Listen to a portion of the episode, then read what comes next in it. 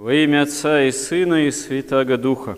Истинно свет Христов просвещает всех, и сам Христос в Евангелии говорит о себе тоже как о свете, потому что это есть свет нетварной благодати Божией, который Господь принес себя напитать человека, и в этом и есть основа спасения. Бог так создал человека, что человек по своей природе призван именно к познанию Бога, а это и есть жизнь вечная в Боге и с Богом.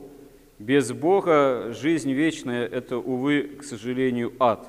И вообще, жизнь человека без света Христова, она легко и на земле уже превращается в ад, и мы это, к сожалению, очень часто наблюдаем.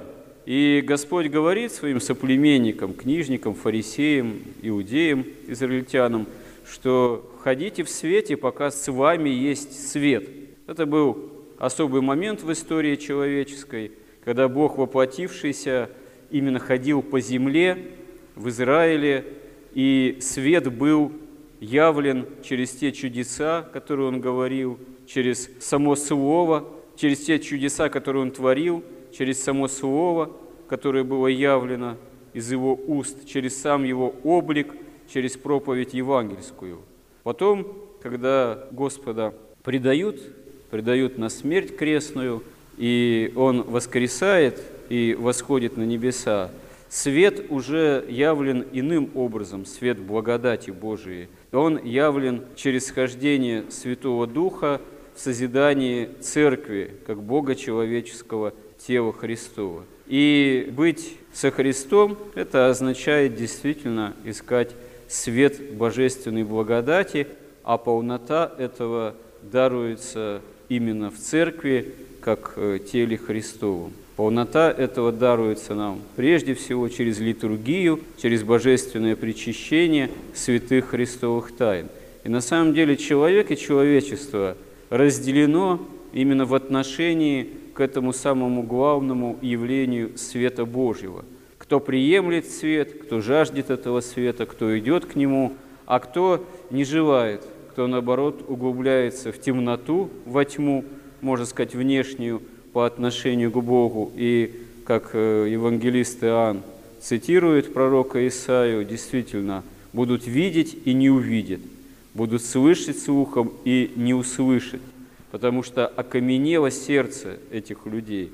Точнее, даже у пророка говорится, что Господь окаменил их сердце. Но это такая, можно сказать, фигура речи. Это так вот сильно сказано, потому что не прямым действием Господь окаменяет сердце человека.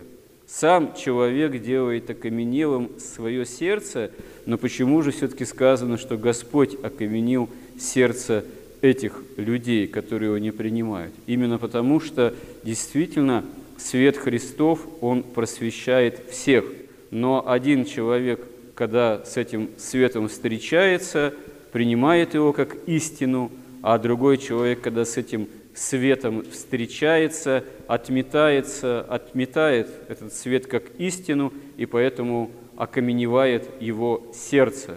Это зависит действительно от выбора самого человека – сердце, умягченное благодатью Божией, или сердце окаменелое – это именно выбор человека, а не Бога. А выбор Бога – это желание всем, чтобы мы спаслись. И ради этого выбора Господь и восходит на крест ради нашего спасения. Почему же очень часто человек делает выбор не в пользу света благодати Божией и не в пользу спасения – а причины – это действия в человеке грехов и страстей. Как здесь же в Евангелии говорится, что фарисеи, книжники, можно сказать, правящая элита в Израиле, они отвергают Господа, потому что возлюбили славу человеческую. Они считали себя верующими людьми на самом деле. Они не исповедовали никакой атеизм, но их вера была в этом смысле специфической.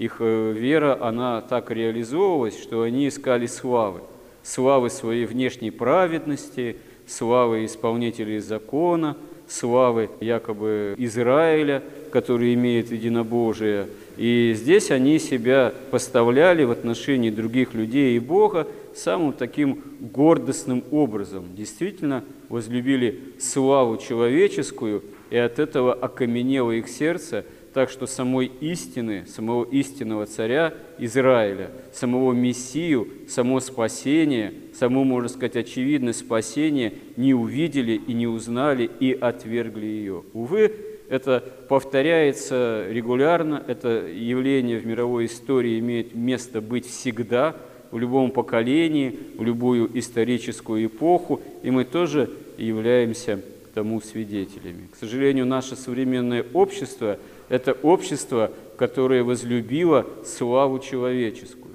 Может быть, несколько в ином преломлении. Возлюбило именно благо человеческие, возлюбило благо земные, возлюбило главные ценности этого самого, как оно называется, общества развитого потребления.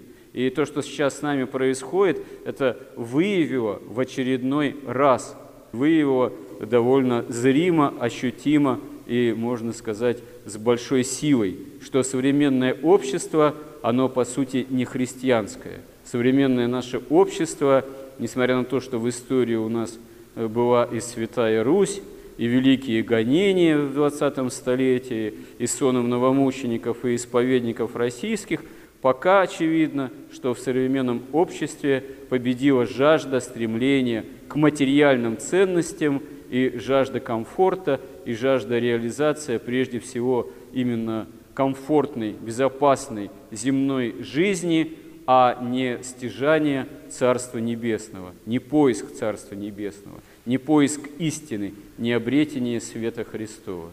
Это касается общества. А мы, как церковь, должны действительно учиться быть малым стадом, действительно должны ходить во свете, пока с нами есть свет – а то, что этот свет в какой-то ситуации, в каких-то перипетиях земной истории может и отыматься, ну, по крайней мере, возможность его легкого обретения, как можно взять и закрыть наши литургические собрания. Это не значит, что можно отнять в собственном смысле свет Христов и жизнь по вере, но можно ее очень серьезным образом затруднить по внешним, так сказать, признакам.